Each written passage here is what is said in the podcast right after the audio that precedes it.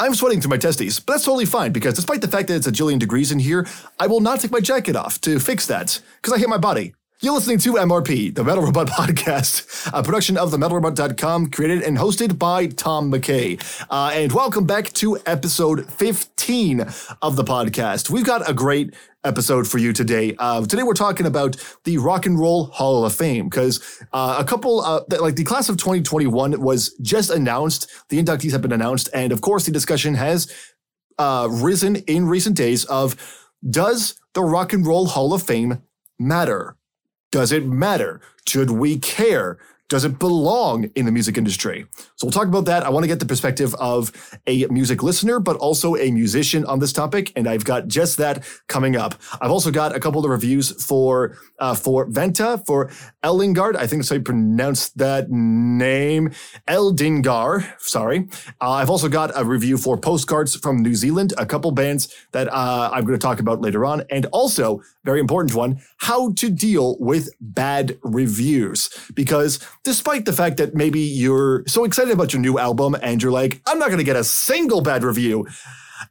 Yeah, about that, buddy. You're going to get a bad review. And the best thing that you can do is to learn how to deal with it. So I'll talk with a couple of experts on how to deal with this particular topic as a musician. So with that said, let's get straight into it. Oh, actually, before I get started, uh, the Fiverr Robot Podcast contest is still ongoing and will conclude on July 21st at 11.59 p.m. Eastern Standard Time. So if you want the first five episodes of your podcast edited by me, half off of my Fiverr gig, the first five episodes edited, mixed, and mastered, then follow the instructions down in the podcast description and the podcast show notes. With that said, let's get straight into the podcast. You're listening to MRP, the Metal Robot Podcast. So, despite the fact that every genre is so drastically different on the musical spectrum, one thing that seems to unite everybody under the music banner has to be the Rock and Roll Hall of Fame. It's one of the biggest icons in the entirety of the music world. And it's interesting to say to think about that for rock, metal, also pop and hip hop. But not EDM, because even the Hall of Fame agrees to pretend they don't exist. Uh, but for a while, there seems to be a shift in the narrative of the Rock and Roll Hall of Fame's role in the music world. Many people still believe that it is important, and many others believe that it's they don't agree with that. They don't agree that it's the most important thing anymore. They don't care if their band is inducted. Uh, they don't care if the Hall of Fame exists as a whole. Hell, there are even musicians who are split on this. Some musicians hate it, others are all open for it. But I wanted to get a bit more perspective on this topic. So to help out with this, I wanted to get the listener perspective and the musician perspective on this, more towards a local area. Um, so in terms of like listener, someone I know from the local area, but also in terms of musician, someone who's on the rise, but is also not quite at a Katy Perry status, while still not messed up and hopefully not getting sued by a Christian rapper. Uh, for our first guest, uh, please welcome our the lead vocalist of Pterodactyl Problems and a guy who rocks a skirt better than your girlfriend. It's Davey White. Davey, how are you Oh. doing, my dude? I'm good. Uh, oh my god, the downpour just resumed. Holy shit! It looks is, like is it raining up in Toronto? Oh yeah, it's like it's like like you can't see you can't see like past like 200 meters. Holy It's like yeah, it's whipping. It. Anyways, so that's how I am. No, I was just I just caught some rain. It was really well. Somebody's peeking. Um, I just caught a little bit of rain. That was nice because I I was like I want to go to the beach, and then the beach came to me in the, the beach came to you. It was pretty right. good. Yeah. And and as well, we have uh, we have another person who is acting as the music listener. Uh, he is a comedian, is a poet, and is a, a professional masturbator. It's the host of that filthy show, David DJ Roy. and the ironic part is I used to get paid to masturbate. Okay, so we'll get into that later. Um, okay, besides being a music listener, I've been involved one way, shape, or form in the music industry as a promoter of uh, shows, being a comic, and hosting that filthy show had music. I started off working at HMV when I was in my 20s, and some way, shape, or form involved in the music industry. If that include, me dealing drugs to musicians, I was still there. All right, let's get on. That's fucking. so, uh, fir- first of all, uh, aside from the fact that I, I feel like uh, me and Davey are drinking here. Uh, David, what are you drinking? Uh, water for now because apparently day drinking's a little out of my schedule or my budget. or my budget. I could have a beer, but there's only one cold one in the fridge. Uh, also, uh, you guys have been on the main show in some form, whether it was for an interview with pterodactyl Yeah. problems or if it was just for a clip that was being shown for a, uh, a promotion for a show. Uh, so I'm kind of curious, you know, I want you guys to briefly just tell the listeners, tell the Metal Robot podcast audience, uh, what you guys do. And uh, I'm going to, because I feel like he's earned it after that masturbator joke. David, why don't you start? All right. Now where do I start? Okay. Uh, as I said, I've been involved in the music industry one way, shape, or form. From working at a record store to uh, throw like throwing shows, promoting shows, producing shows. And I did a little stint in the adult film industry. So yeah, I used to get paid to masturbate. and by the way, the pay is not that good. It's not that good. In Canada, it's called the loose change shot because you get Nick barely enough to get the bus home. All right. what else do you want to That, know? that tracks. How many how many guys that would be like, you want me to jack off for money? Sure. That- that- the, the supply is like, it's up there. Presumably, I don't know. Yes, I don't but know the shit. quality is not so much. yeah. You know Oh what the God. hardest day in porn is? When it's not. Hey! It takes a long day, baby. that, was a, that was a porn dad joke for everybody out there. All those, Yeah, all those, a all those porn- porn dads. Porn dad just- jokes only available on the Metal Robot podcast. Yes. Uh, and and uh, Davey, what about you? Why don't, why don't, uh, wow, the beer's coming back. Why don't you introduce yourself for the for the podcast listeners? Hey, yeah. So my name's Davey. Um, I am uh, currently self-employed as a musician, sound engineer, producer kind of thing. Uh, I sing. I, I'm lead vocalist for Pterodactyl Problems, um, which which which very recently I realized I was like, ah, I should have. I should have given Tom the memo. Uh, recently has branched out into a new band called Magnavita. So uh, I'm I'm writing for them, working on a record with them right now um, and doing my own music, but it's kind of music all day, every day. Well, If here I was introducing pterodactyl problems. What the hell? you, you you didn't know. I, I should have sent you a memo. That was oh, good. Oh, good. my oh, fucking good. manager's fucking fucking it up, eh? Damn it, Greg, get your shit together. How is Greg, by the way? How is Greg? It's been a while. Greg's good. Everybody's everybody's good. We're we're still we're still working with Greg and chugging away there. Um, yeah, no, just excited to get back to shows. We're gonna have a live stream soon, and I mean, live shows are coming back sooner than uh, uh, than I expected. Like I, I'm going to one in December and I think one in November too. So pretty thrilled. Fantastic. That's Yeah. good to hear. All right, so uh, getting into the main topic of the podcast here, of this segment, people are saying that the Rock and Roll Hall of Fame isn't important. It doesn't matter what a bunch of old guys think, it matters what the people think. And yet, there's a bit of contradiction here because the Grammys, much like the Grammys and the Junos, what have you, there's every time they come around, there seems to be a lot of media coverage about it. And all of a sudden, people seem to care again. Maybe they don't care like in the good sense, but they care as in they're willing to talk about it. Uh, so, why do you think that is? Um, I don't know. I feel like if I say what I really think, this is going to be a really boring podcast and a boring take on it from my side. No, no, no, Um, by all means. Well, I mean, you know, you have like like like uh, people don't care about the Grammys or like or like the Rock and Roll Hall of Fame because the people who get in there already have so much money and fame that like nobody like I don't give a sh- shit personally. Like, um, but then but then there's the other side of, of me, which is like fuck me, I want to be there because you, you know what that means. That means I'm gonna be rich and successful, baby.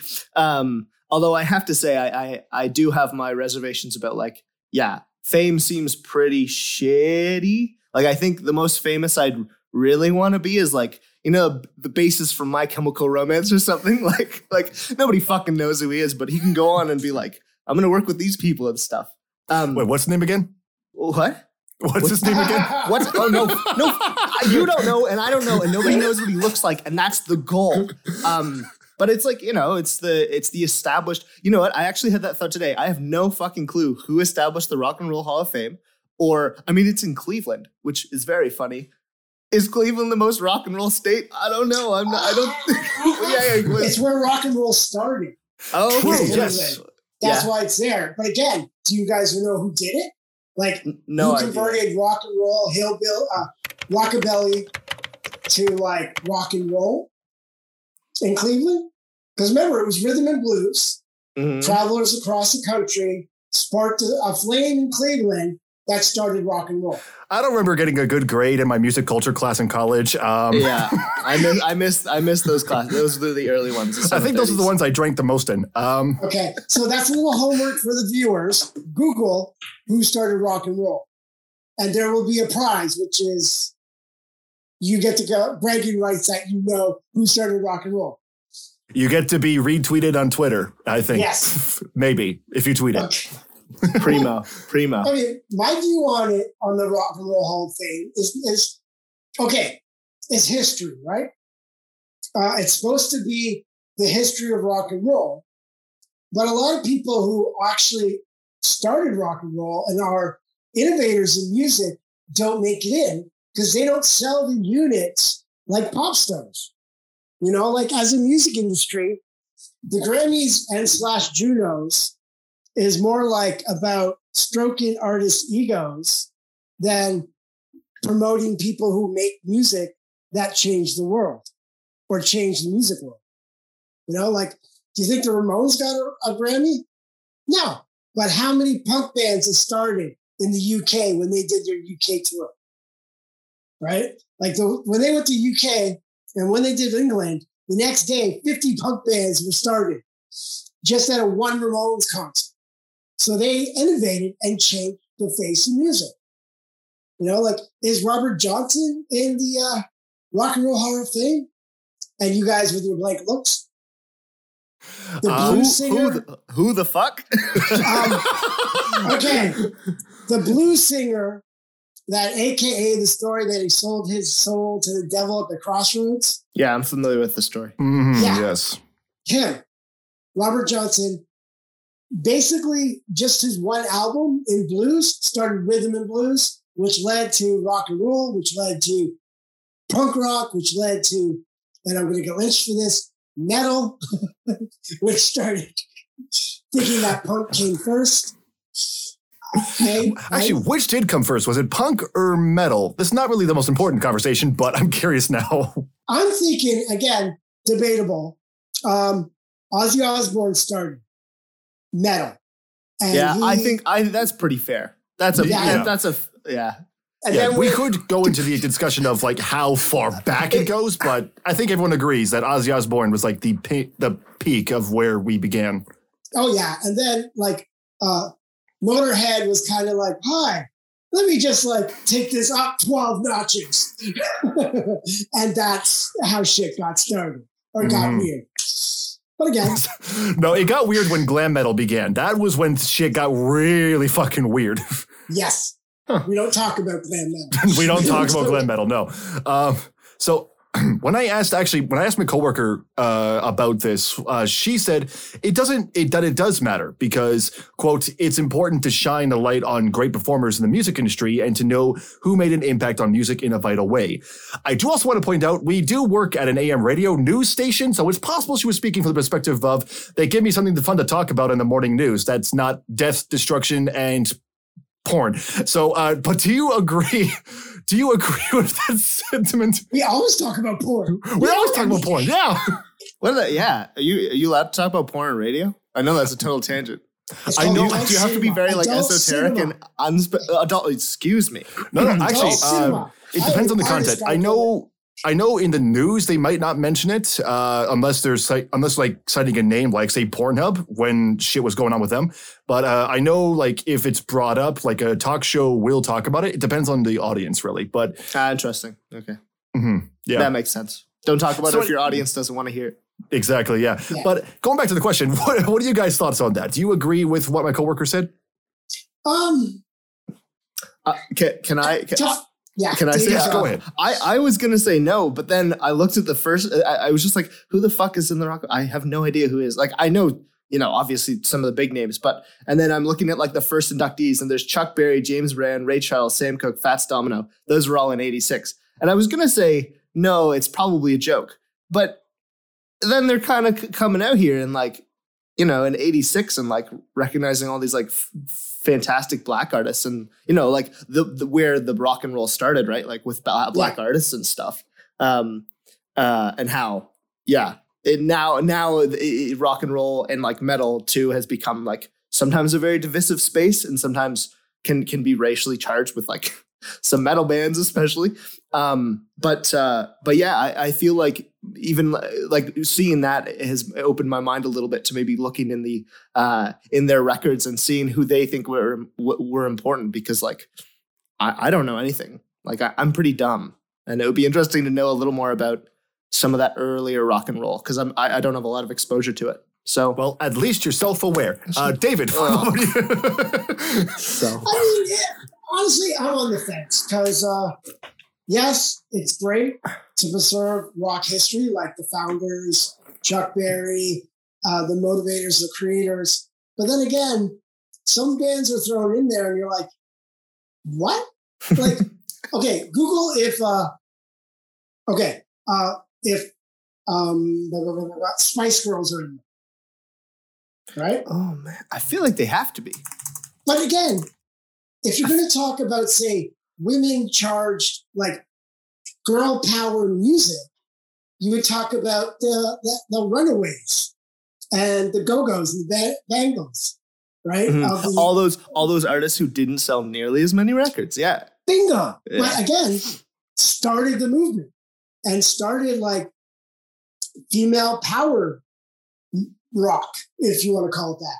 And right now, I'm going to get so much hate mail for that. and it's like, I'm trying to pay you a compliment. Um, yeah, it's just, um, you look at the artists who originated, don't make it in, but the ones that sell units, their record labels are like, oh yeah, they're famous. They're, they're motivating to the music. They're, you know, um, pretty much put together product that has as much impact on society as TikTok. Okay, I, I heard Right. someone. I heard someone snicker. What happened? as soon as TikTok was mentioned, I heard. what the? f- No, you didn't hear that, David. you didn't no. you didn't you didn't hear shit Tom I didn't hear. Okay. Okay, all right. No- well, if no you say so. snickering. All right. Uh, okay. Well, uh, Davey, you were on the fence before, but then, uh, of course, you looked at the list. Um, so I, I want to ask you this: the list of the inductees for 2021 were mentioned not too long ago. This part of the this part of the reason Look- why. looking at it right now baby yeah. Oh, doing homework in class that's what I'm talking about yeah. While, while the teacher's talking, let me just make sure I know what the fuck he's talking about here. Um, Yeah, okay. So, uh, looking at the list, uh, do you think the ones uh, creating the list made the right choice in in terms of selecting the inductees? all right uh, Foo Fighters eh and if Your band I- are more I- important than Foo Fighters. they're they're very they're very like you know they're popular and they they sell a lot of do they sell? I, I mean they have to right? They sell units. fucking Dave Grohl right? I Mhm. don't oh fuck that's gonna get me in trouble. Like I like their music a lot better than Imagine Dragons but like may as well have the same like cultural impact on my life. I don't know Dave Grohl seems like a nice guy but uh I don't know. Uh, they, like their famous stuff sure. The Go Go's who that's cool. I don't know that name at all. Um, did, David's David, laughing. You got, you got David's any laughing. on my ignorance? You can hit me with some knowledge. Um, Jay Z is uh, is surprised me, but uh, uh, confuses me as well. I don't know. Is that? I feel like? Jay Z confused a lot of people, especially seeing as rock and roll is a name, and you've got Is Jay-Z? this is my question. Is there a hip hop Hall of Fame? Because if there is, he would be literally the first fucking guy, right? But like, uh, it seems like maybe uh, Carole King, fuck yeah. Todd Rundgren, no, don't know. Tina Turner, I know the name and I know she is a person. I honestly haven't listened to any Tina Turner at all.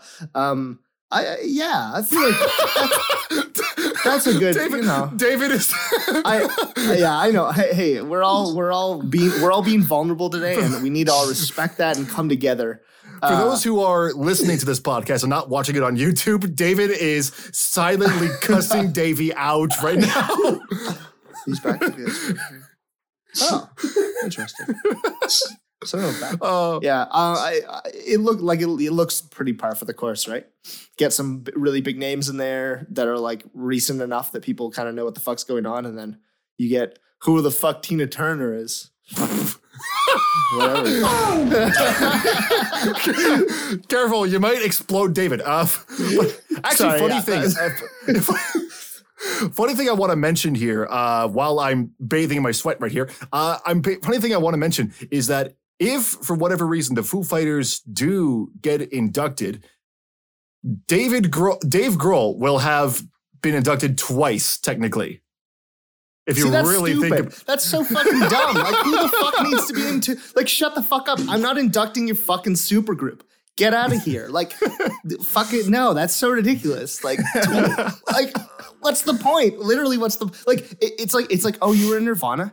Okay, what else do you fucking need? Like, you have all the money you could ever ask for, all the connections. Go make your records. oh my God, you were in Nirvana. So was I. I'm Buddhist by nature. That's okay. I'm moving away from that before someone kills me. Uh, so.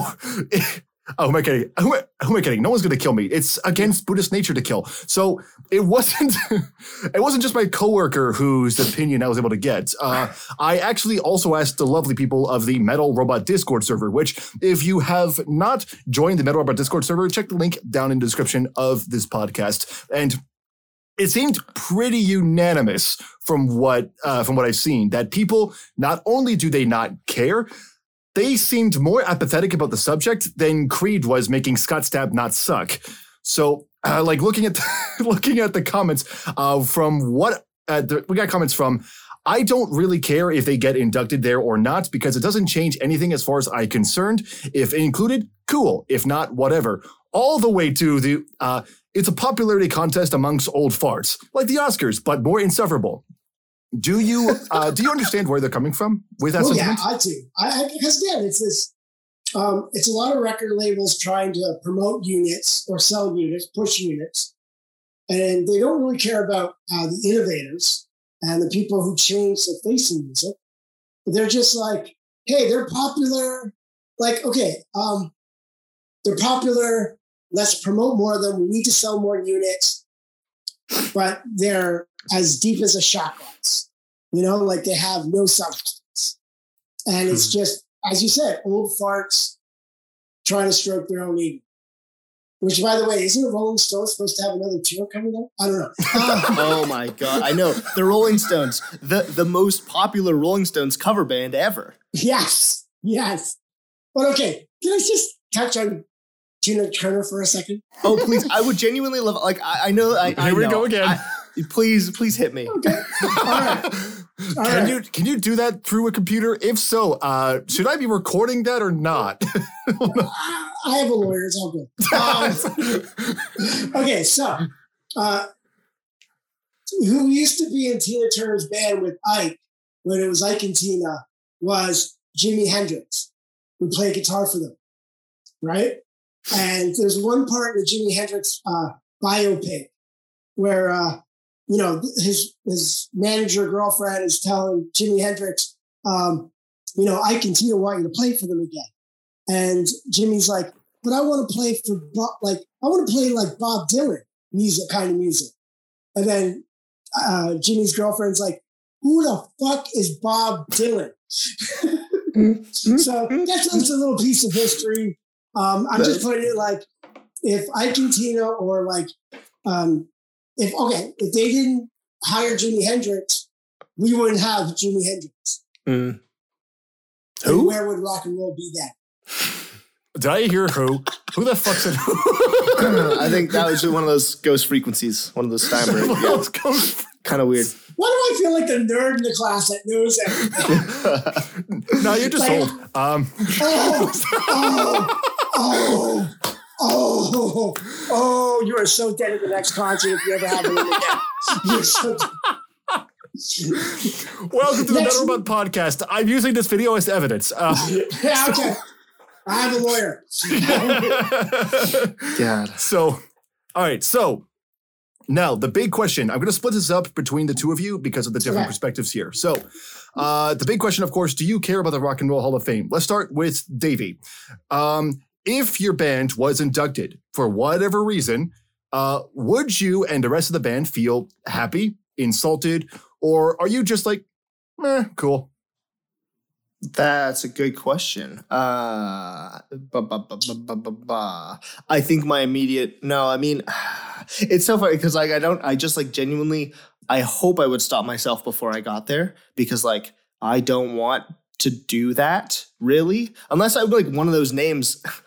I'm okay if I get inducted after like I'm dead or um or like or like after my band you know my band had like a really successful like five years and then somebody died or like that's dark. I don't want anybody to die but like something went wrong and the band just like blew up. And then you know post when i don't have to deal with it anymore you get inducted. I think that'd be fun to go talk to some old dude who ducks you who's probably like wrote some cool songs. Um but not no it would it would be bad. It would be really bad like your life would be over you'd have to like go live in fucking Hollywood and live around all those fucking shallow fucks. Like I just don't. I like. I like. I like being uh, making art, and I really love uh, like meeting good people and stuff. And I think that would be more of a problem than like a a gift and like meeting people and like doing things. Like you just like. It, it, it changes it changes your entire life right it's like it's like it would be like getting hundred thousand dollars for me right now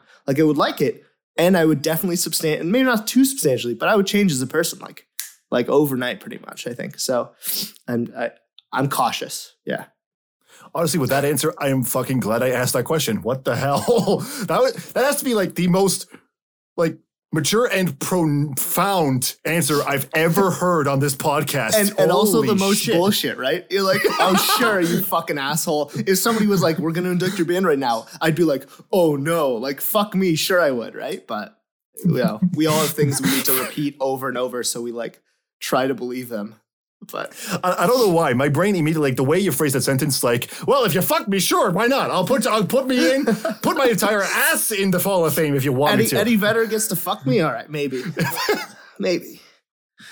And and, uh, and Mr. DJ Roy, uh, take a pick amongst the list of your favorite artists. If any one of them has been or ever would be inducted into the Rock and Roll Hall of Fame, would you care? Like, would it change your opinion about the group if they weren't?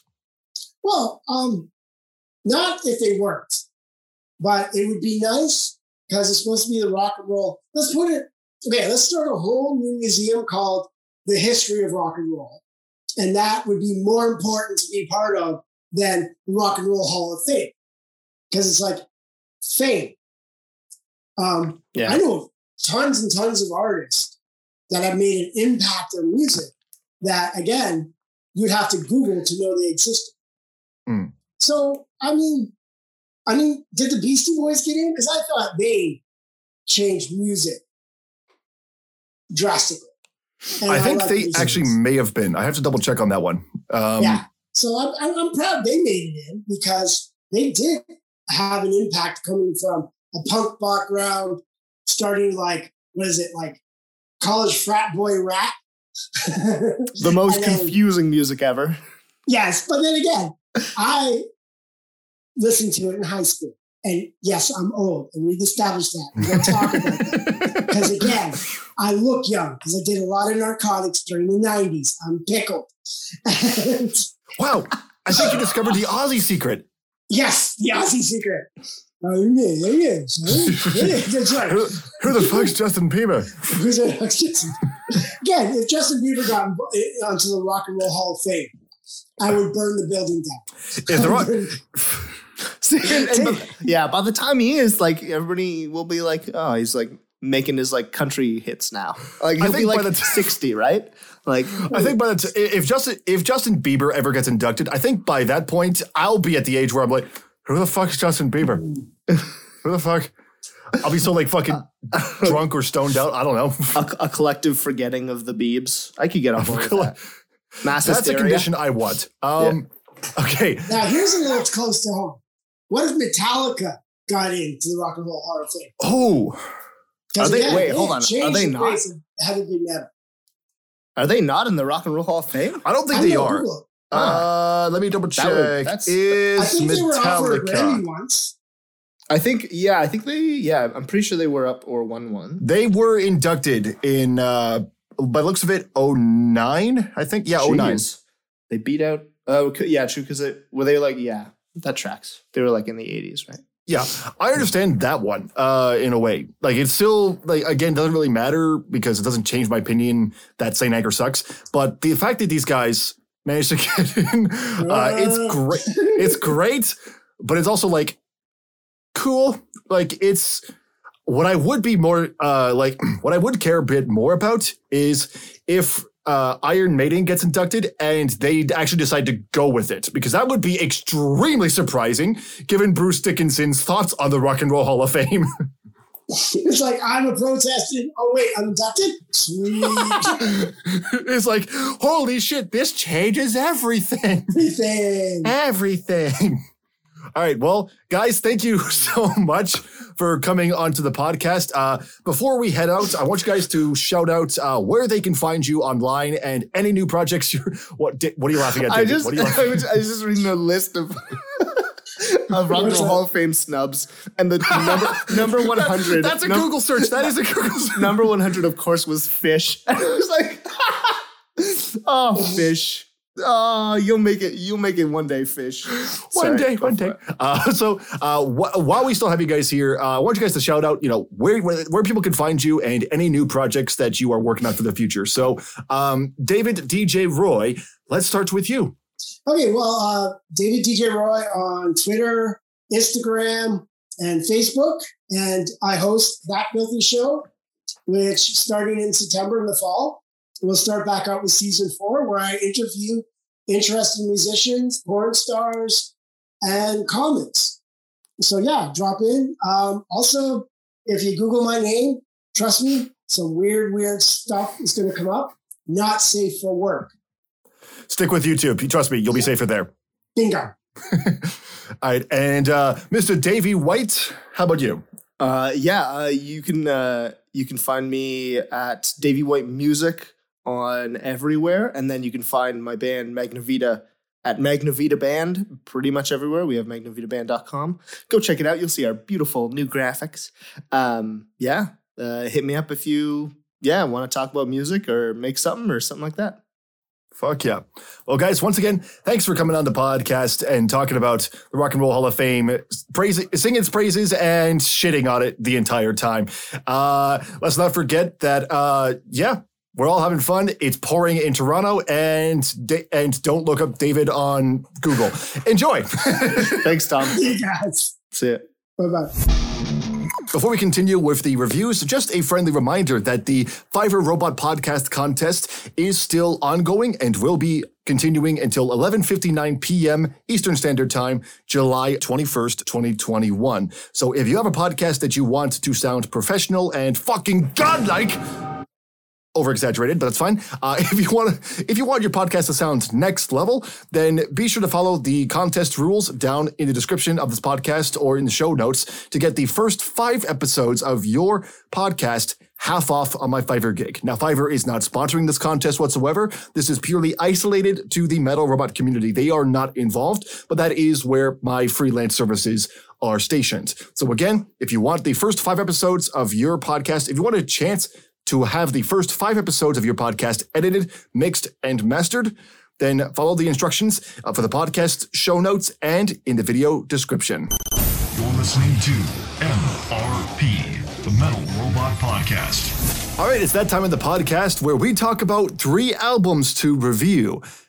Because this is the part of the podcast where we want to divide things up a little bit, try something new. Also, because, you know, reviews is literally in the name of Metal Robot Reviews.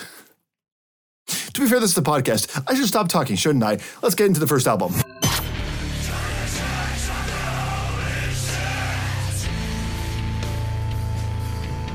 Vanta, Zero Kelvin. I'm guessing Vanta, as in Vanta Black.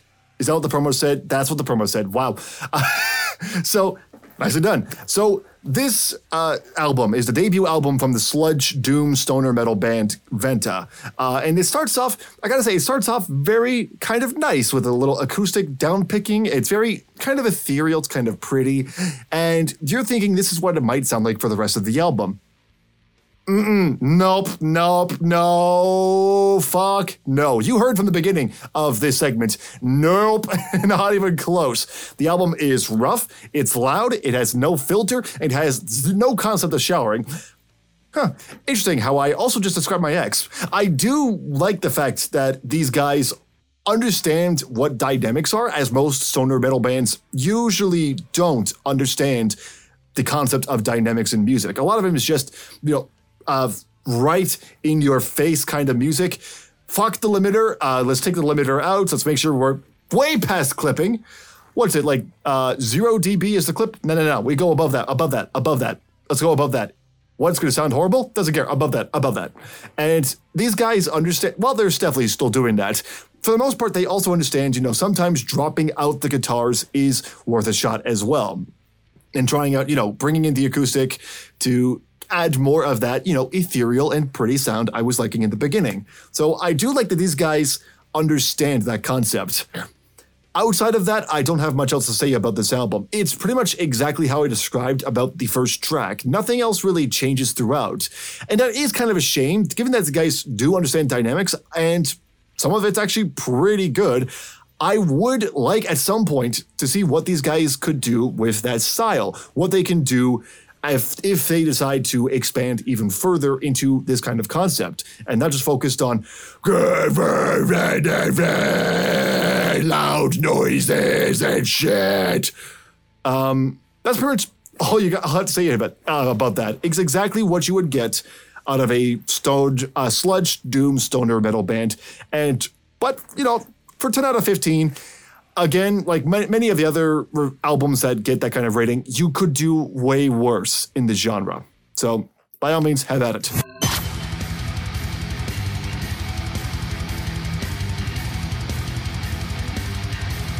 Eldengar Maynaz. I have no idea if I'm pronouncing that correctly, but I don't care. It's black metal. Uh, it's black metal inspired by, according to the promo list I got, uh, Varathron, Necromantia, and Rotting Christ, which I know that last one. I do know that last one. The others, not so much. Uh, but th- I'm guessing these are like th- black metal bands, right? It's pretty interesting, though. I gotta say, uh, when I was listening through, I was actually way more impressed than I thought I was going to be when he, knowing that these guys are black metal because these there's a lot of inspiration from uh, from thrash metal. There's death metal, uh, and in a way you could say folk. It's kind of weird how kind of a little progressive this black metal is. I really was thoroughly surprised by that. It's way more unique than I was expecting and very very well produced. Also, because it's black metal, I'm guessing there were Latin prayers in there, or they could be Greek. I don't know, but nonetheless, it's it's safe to say it's not black metal unless you have something religious in there. Something religious in there. I. That's all you can really say about that. Uh, of course, you gotta fall into those stereotypes. But aside from that, I am glad that these guys have a unique sound that I could easily latch onto through the entire album. It is a bit long for an album. If I remember correctly, I believe it's like an hour, 12 minutes or something like that. An hour something. It's an hour and change, essentially. But if it's worth the ride, it's worth the hour plus long ride if you really want to stick it out. So for 13 and a half out of 15, definitely check it out if you have a chance.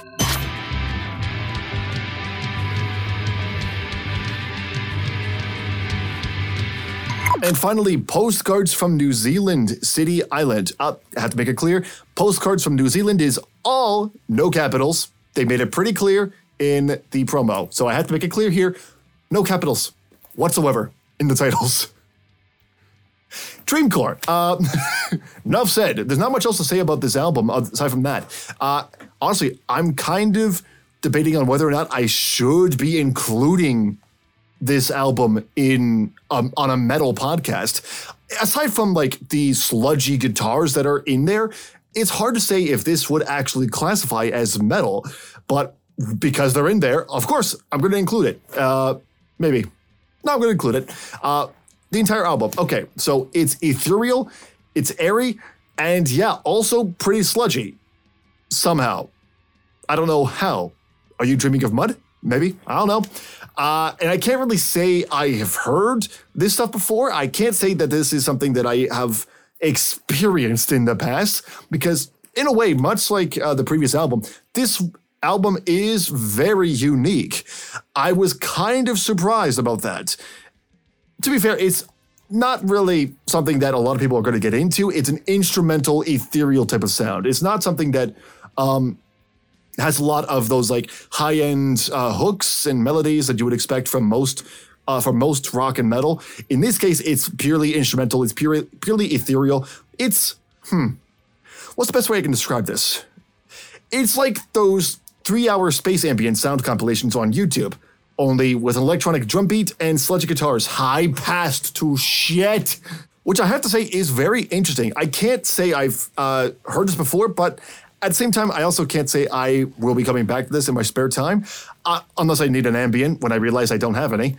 But aside from that, it's for 11 out of 15. If you're looking for like an ethereal experience, this is one to go to. Other than that, I don't know. That's that's your poison to deal with, not mine. You're listening to MRP, the Metal Robot Podcast.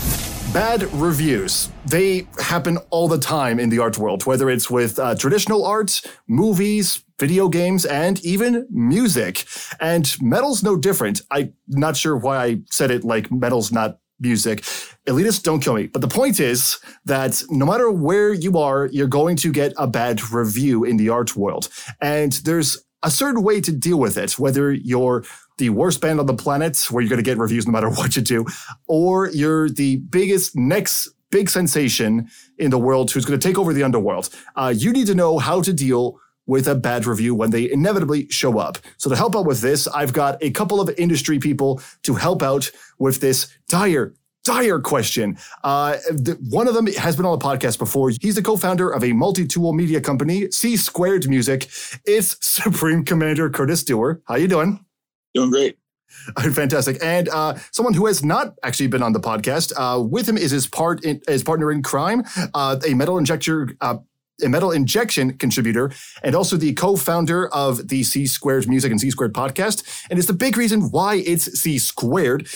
It's Cor- it's Supreme Commandress Corey Westbrook. Corey, how are you doing? Welcome to the podcast. Peachy. That's good to hear. Now, you know, now I'm seeing you on Zoom here for the first time, and I gotta say, you don't look like a CGI rocker chick. I gotta say, it doesn't. I'm not saying the, re- the resemblance. Maybe it's the ways the camera's framed. I think. I mean, I've got some like Pixar people behind my makeup right now, so I mean.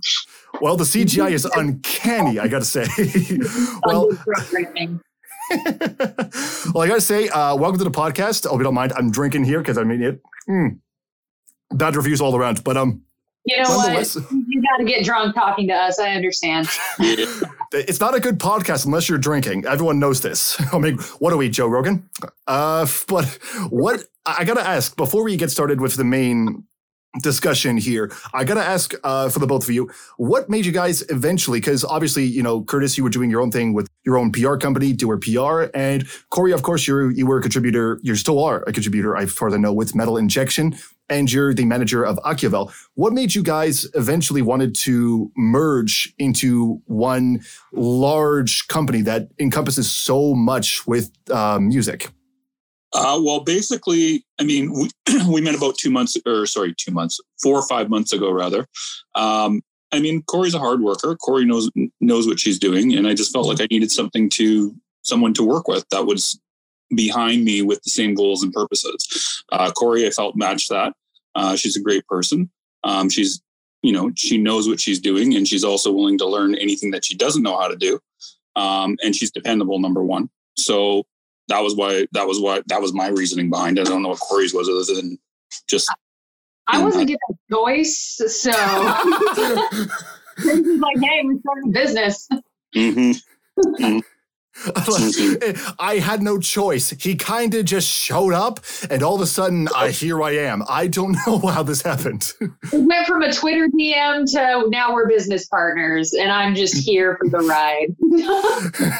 Twitter is a hell of a drug. Um, so, with that in mind, uh, I wanted to uh, get you guys in on this topic here because bad reviews. You guys work with a lot of bands, so bad reviews will happen often, even with great bands that you uh, that you are working with. So I got to ask, uh, how often, in your experience, and I'll start with Curtis on this one because you've been doing PR for a long time. How Mhm. often does a client receive a bad review? It depends. There's some places that don't mind giving bad reviews, but on the whole, most places will not review something unless it's po- unless they have something positive to say about it, or at least not something nasty to say.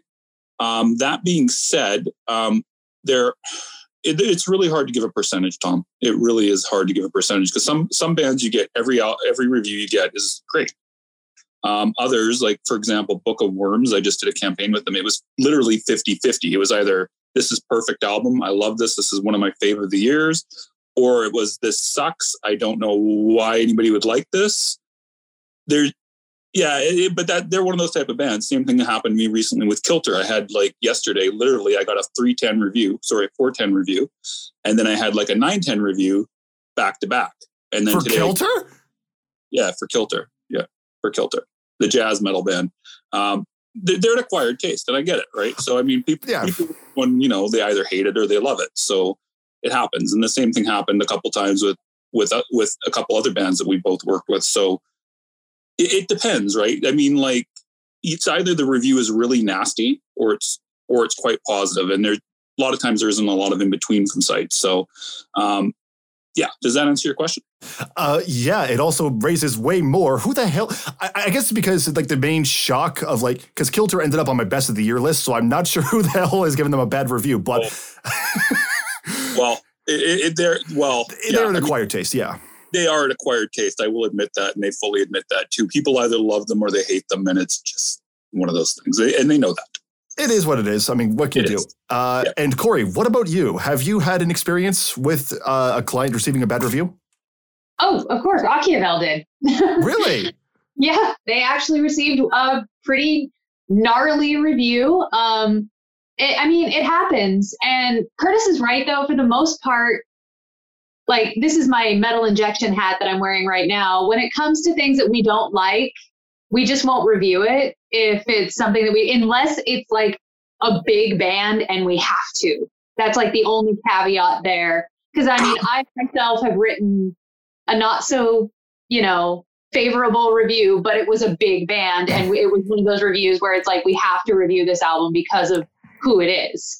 Um, but for the most part, if we don't have something nice to say, we just don't feature feature the thing. That's interesting because I know like that's usually how like is that usually how most uh, magazine reviewers they that's how they usually approach uh, a review. None of us like, you know, shitting on a band, even if it isn't our jam. We know it's somebody's jam, and none of us really like being that guy that are just like, oh god, this is the worst thing that's ever been written. None of us enjoy doing that. Um, so we just don't. If it's a band that we don't have to, you know, take the time out of our day to actively tell them how horrible they are, then I mean, That's very interesting because I know with YouTube it's way different. I know there are there are uh, critics out there that have no problem giving a bad review. I know like for me, my philosophy is bad or good as long as it gives me something to talk about. Mhm. I'll I'll talk about it because it's content regardless. Uh, to be fair, I also I also was brought up in radio, so it's not that big. It kind of goes with the whole thing. It's content, content, content, content. It's kind of important. Uh, but I gotta ask, uh, now that, that you both are doing uh, the PR stuff and everything to go with it, how, do you end up warning a client that bad reviews could happen, or do you hope that they are aware that the industry is so cutthroat? It depends. I mean, like most people have the self awareness to be to know that you know the potentiality of bad press there. So, I mean, I I don't think it's come up any con- in any conversations, has it, Corey? I can't think of any. Yeah, I don't I don't really think that we've had to warn anybody. It's just kind of a it's a known hazard of the industry that Yeah. you're not going to make everybody happy. And yeah, it's a bummer when it happens, but everybody knows it's a potential. Well, that's Yeah, I always mean- good.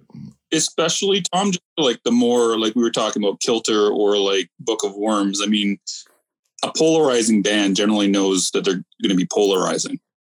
You know what I mean? So they're going to be like expecting it.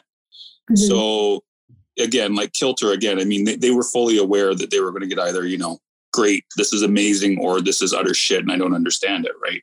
So a lot of times, most bands are somewhat self aware if they fall into that category. Right.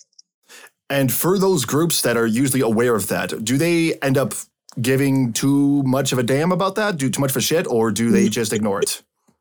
Here's the thing: is like if the band isn't aware that they're polarizing, yes, they're going to be upset.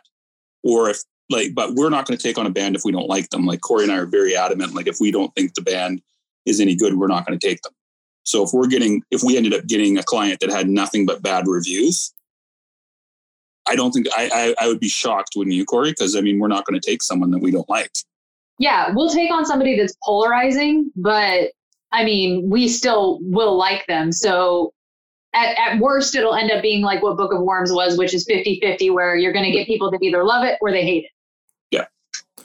Yeah. So basically, no bl- no like black metal band that records everything like a jam session on a tape recorder in their basement. Nothing like If that. we liked it, that would be a different story. But I mean, I'm not really into that style. Neither is Corey. So We did it this way because it's true cult. It's the way it was meant to be. you're not on. You are you are you are uh, going to be paying us for PR now, Tom. uh, moving on. So, uh, so um, I, I, this part I think is very important with this topic. A band will receive a bad review and question what the right response is. Uh, so, if we're looking at the two extremes here, the two extremes being uh, saying absolutely nothing, ignoring it, moving on with your life, or saying something, whether it's anything, literally anything. Which would you say is the better road to take? Saying nothing or saying something? I'll let Corey answer this because I have my own strong opinions about this. So saying nothing is always a safe bet and just, you know, ignoring it and letting it go away. Um, I actually have a good example of when saying something worked. Mhm. Um, that nasty review that Akiavel got, the guitar player went in and he left a very nice comment saying, Thank you for the constructive comments, everyone. Um, you know, just basically being his charming French self. And it actually led to people going and purchasing the album because he was being just so cool about it.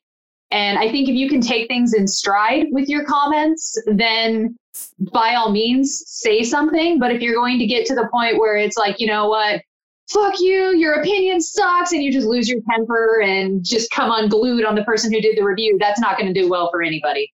Why did they say mean things about it? My mom liked it. Why are they saying mean things about it? Uh, I'm special and you're stupid. No, Mommy said I was special. What's wrong with you? Uh, and Curtis, you said you had strong opinions about this. Pretty much in, incapacitated, eh, incapacitated. ugh, I can't say the word today. Everything that I was that I was actually thinking in a nice way. I can't say it today, Corey. That's why I'm saying it for you. Mommy, in- Daddy, stop fighting.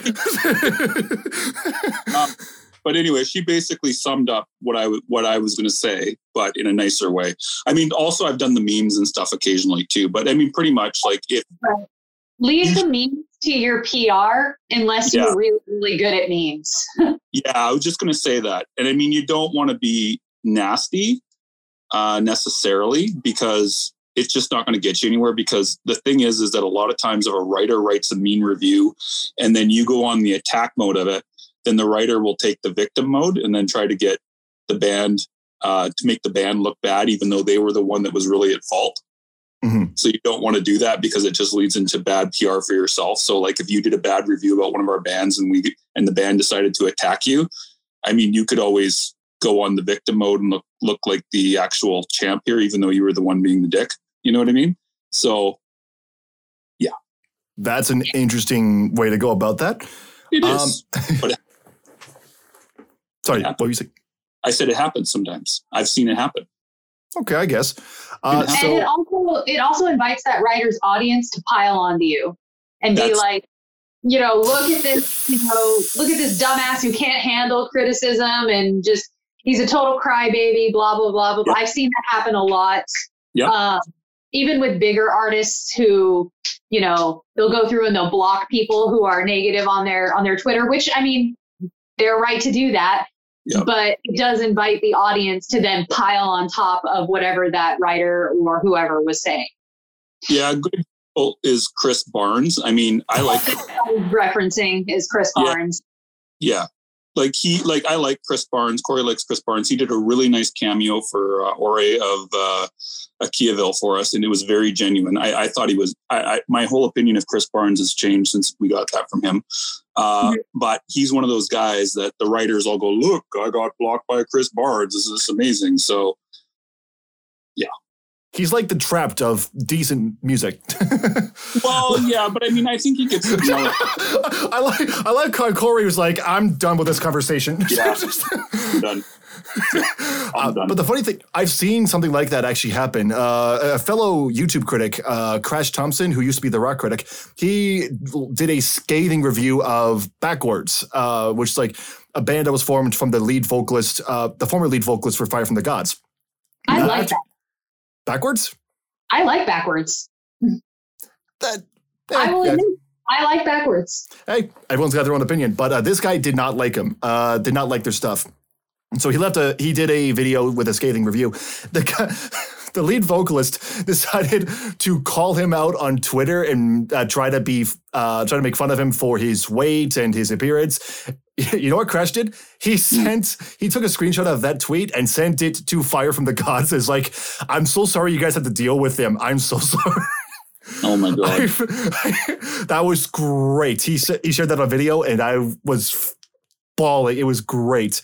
Um, but getting back to it, um, so uh, both of you, um, so both of you have probably seen bands. Res- you, you were saying respond. Bands respond badly to a bad review of an album, EP, single. Between the two of you. Which one has seen the funniest or cringiest or downright stupid response to a bad review? That's Wait. probably correct. Yeah, are we talking? Okay, so which band is, has had the worst response? no. to Which one? Which one of you two has seen uh, a band give a horrible response, like a bad, cringy, us- funny? I have a What's that? classic. I have You a, have one? If you're talking for a horrible response, I had a band. I'm not going to name the name when I first started out. Uh, 2014, 2015, something like that. No, it would have been earlier than that. 2013, 2012. Sorry. Um, they had uh, a review on a pretty major site. Review trashed them, just fucking trashed them, even though they'd been getting good reviews everywhere else. Uh, but they got super trashed. So they decided to leave nasty comments on the blog, like 20 nasty comments from each individual member. Plus, they got their fans to do it. And they just looked like fucking idiots and nasty, petty people because it was one bad review. Yes, it was at a major site, but it was one bad review. And they literally fucking just whined about it for not joking, like three or four days, and they wouldn't stop, even though I fucking told them to stop. And I was getting fucking annoying messages from the site. And I was just, I was like, I'm fucking done with this. My God, I think I remember hearing you talk about that before. I don't remember if it was on the podcast or on Twitter, but I remember Oh. you did mention that. Yes, I probably have. Thankfully, they have not hired me for PR since. And uh, yeah, I know that I know that they hired a different PR company about a year ago, and I'm happy not to uh, deal with them again. okay, that's a that's a pretty bad one. Any any response to that were like funny or just cringy or anything that Uh, don't bad? That were funny. Oh, you know who does really good with uh, handling bad reviews as well as another band I used to work with is Coil Guns. Um, the, the the guy that handles their social media, every time they got a bad review, he would handle it in really good taste. He would meme it, and he would actually thank the site and the writer by name. And he wasn't being mean. He was just he was poking fun at it. It would be like, you know, this is the worst fucking shit I've ever seen type of thing. Would be the quote. He would just take the direct quote, and he would say, "Big thank you to you guys." like, you know, saying how awful we are. Blah blah blah. They're another band that were kind of polarizing that either did really well or people just hated because they, you know, it, they just have that type of sound. So he was very self aware, and he was like, "Yeah, I don't fucking care. This is publicity for me. I'm going to fucking share it. I don't give a crap." So Quote: They're the worst band ever since Limp Bizkit. if you go, Finishing up, I'd like to thank the Academy. you go back and look at the Coil Guns, probably I think it was their Instagram from like two, three years ago. Whenever I was working with them, every single time they got a bad review, always did it, always in good spirits. Guy was never vindictive, just always good about it. But he would making fun of them at the same time in a good natured way. Okay, and uh, Supreme Commanderess Corey, uh, how about you? Have you seen anything that's like so bad it's funny kind of uh, responses?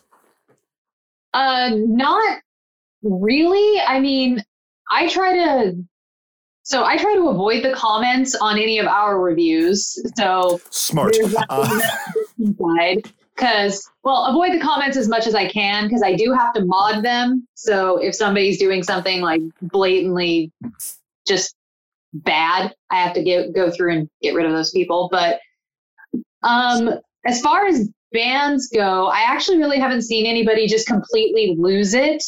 Um most of the bands they'll do something funny like they'll make a meme or they'll do something like you know thank you for featuring my band you know for taking the time and blah blah blah blah just and it's awful it's an absolutely awful review so i see more people taking it in stride than people losing their shit Yeah. Mhm. Okay.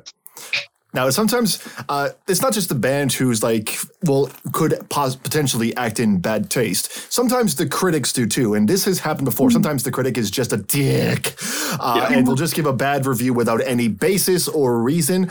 Uh, would would you say that would be a good time to give a response, like a negative response, or is that even worse?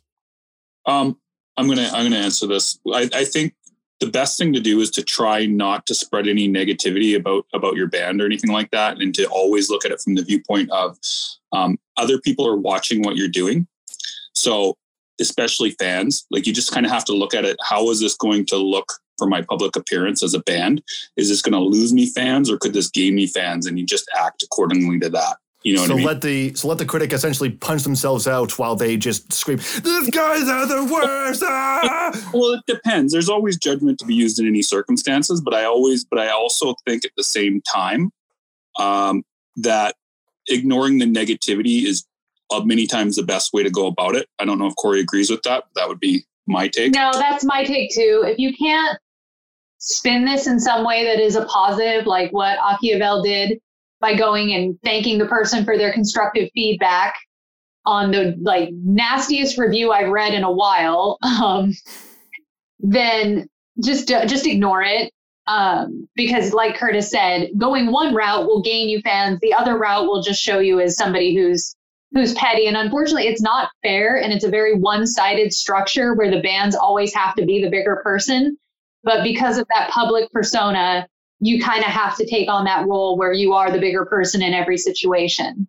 Well, if anything, it works a lot better in the band's case then, because at that point, if the yeah, if the critic is just I don't know having a bad day, like Deborah cheated on me, so I'm going to write this bad review, kind of thing, then at that point, the critic looks like the asshole at that point, and you're just kind of passing it off to them while you're looking way better for just taking in stride essentially, or just uh, just ignoring it. Exactly, 100%. I mean, like, you always got to take the viewpoint, like I said, other people are watching, specifically the fans. You don't want to put yourself into a position where you look like an asshole to your fans because those are your customers and those are the people that matter, not the critic, when everything's said and done, right? So, Of course. And of course, I know that scenario is probably just not real. I mean, come on. There's no Greg out there who got cheated on by Deborah. I'm sorry. I'm sorry. I'll stop bringing it up. Anyways, um, so let's let's get into scenario time. uh, so in this scenario, I just put out an EP. Uh, it's getting good reviews, but someone responds very badly. My response in this case would be to share it out and just joke around with it. Uh, I know I've seen specifically uh, Tom DeWitt do something like this. This is honestly something that I would do as well. So is that an appropriate response? I don't think so. It depends. Again, there's judgment to be used in everything. Like Tom did a great uh, thing. Like he did, I think you're referring to the Man Bun episode from Tom, uh, which is where he got a bad review from Angry Metal Guy. We keep bringing up Angry Metal Guy. You notice that, Corey? Actually, I hadn't named his name this time, this whole time. Well, we keep well, we keep well, we keep bringing them up though, even though we're not really naming them. But it's Angry Metal Guy, so I'll, I'll just I'll just voice it. Um, so he got a bad review from Angry Metal Guy, like this poor review, and they called him Man Bun Metal. So he was mad. I think he did. Well, I mean, I don't think he was mad, but I mean, he didn't like the review, obviously, right? No. And he, you know, he didn't like it. I don't think he was like mad, mad or anything, but he, he, he you don't like getting a bad review. But he said, as a joke, I'm going to put my hair in a bun, take a selfie, and fucking tagging angry metal guy or something like that. I can't remember if he was just tagging them or he put it on the comments. I can't remember what the fuck he did. I think he But he- replied to the uh, to the sharing of the tw- of the review on Twitter. Something like that, yeah. And then so then angry metal guy loved him after that. They all loved him. They thought he was the greatest thing ever. Uh, they thought he took it in good stride. And uh, he actually went in on in like Chris from Akiavel did, went in on the comments, talked to people, made fun of it, poked fun of himself for a bit. And I believe he made album sales doing that as well. So Mhm. He Yeah. did. There were people. Yeah. There was at least there was one person who flat out commented, uh, "You know, this this comment is so wholesome. I'm going to go buy your album right now." And they they did. that's right. That's right. Yeah. That's But yeah. perfect. That's perfect.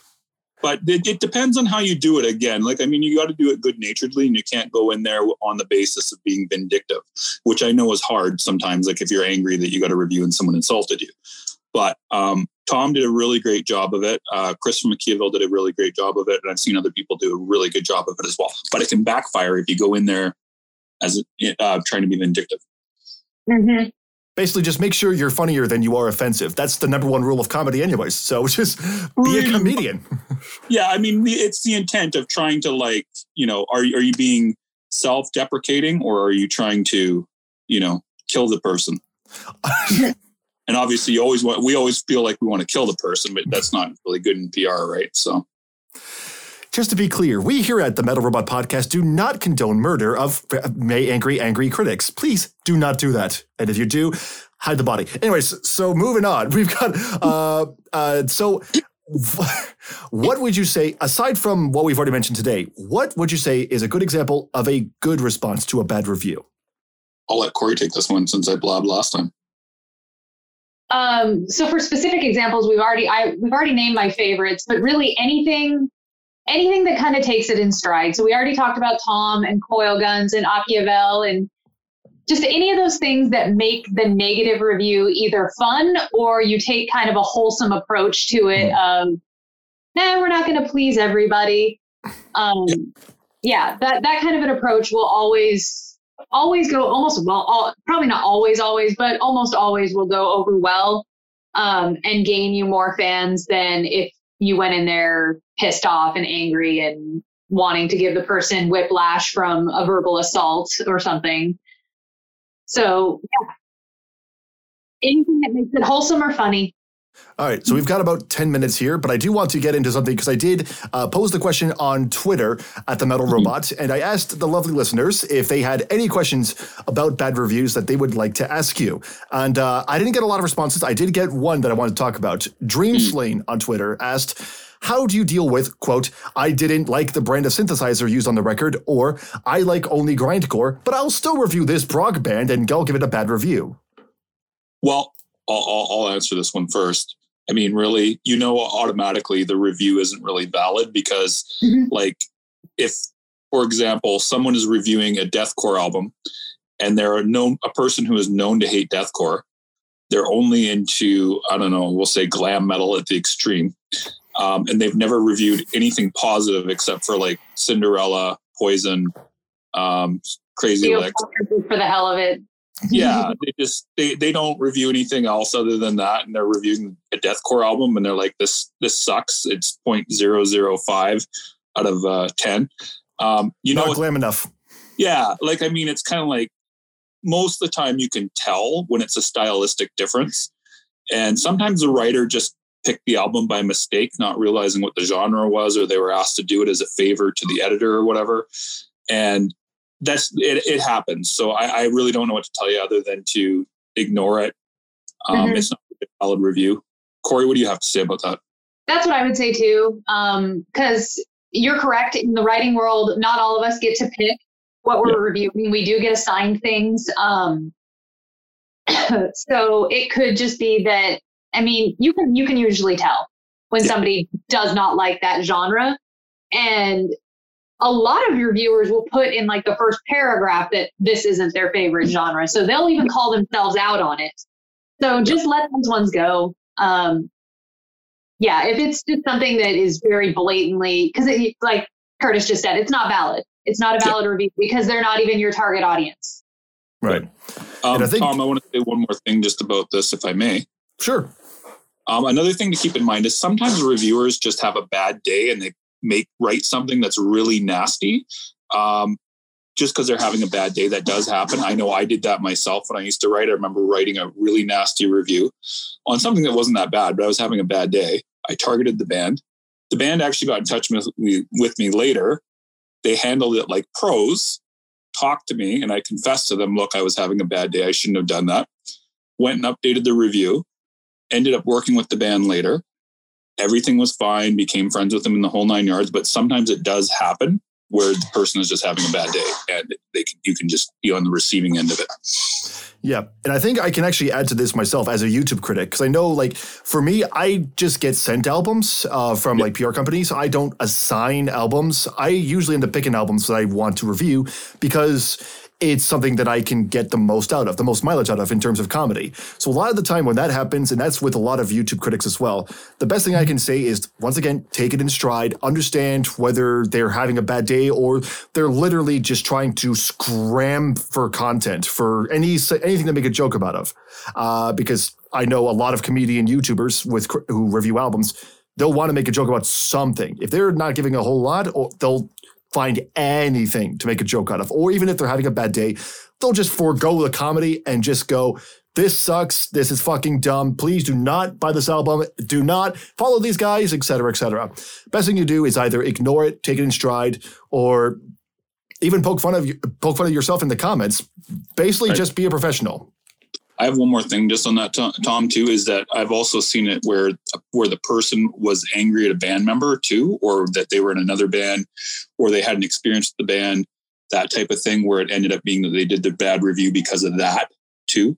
Um, mm. Um, like a personal experience, I know one writer uh, who was upset that the band did not hire them personally to do their PR because he worked with them before that the band now got a bad review. I mean, he would deny it, but you you could tell because he used to be their PR person, used to love the band.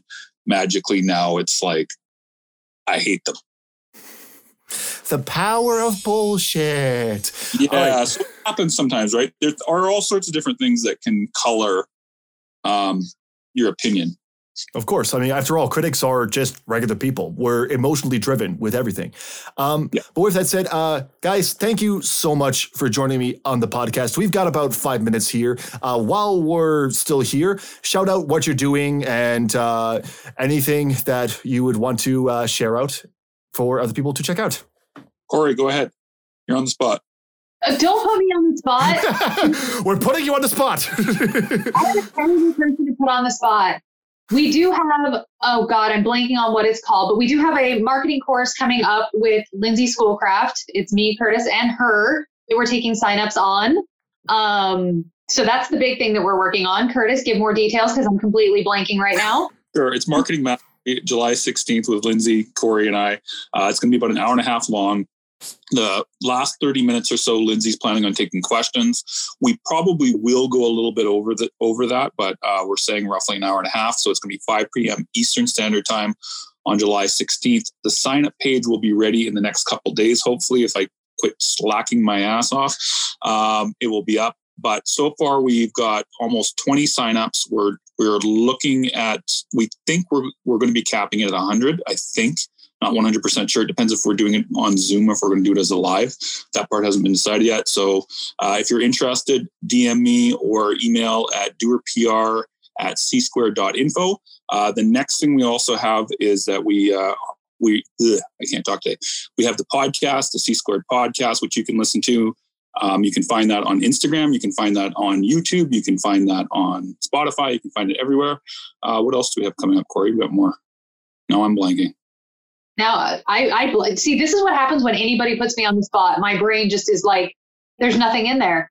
It turns into white noise. You get put in the spot, all of a sudden you're just having flashbacks to Hamlet in high school. Uh, well, well, you also, but I mean, also we do PR, we do marketing, we do we do consulting calls, we do uh, we have Gaia to do web shops. We have Holly to do uh, different PR things, and she also does optimizing people's social media for them. Uh, mm-hmm. We can also run ads for people. Uh, basically whatever you need help with, we can we can help you with. Um, so you can check us out by going to the face, Facebook page, which is called C Squared Music, um, or you can follow one of us on Twitter and you can ask us a question on how we can help you with it. But basically, we anything that a band needs help with, we can pretty much help them with it, just barring like very few things. All right. Well, fantastic. Thanks once again, guys. Thank you so much for coming on the podcast and sharing your wonderful wisdom, Supreme Commander and Supreme Commanderess. Uh, it's always appreciated to having uh, to having so much knowledge on the podcast. You're welcome. Oh yeah, we're happy to be here.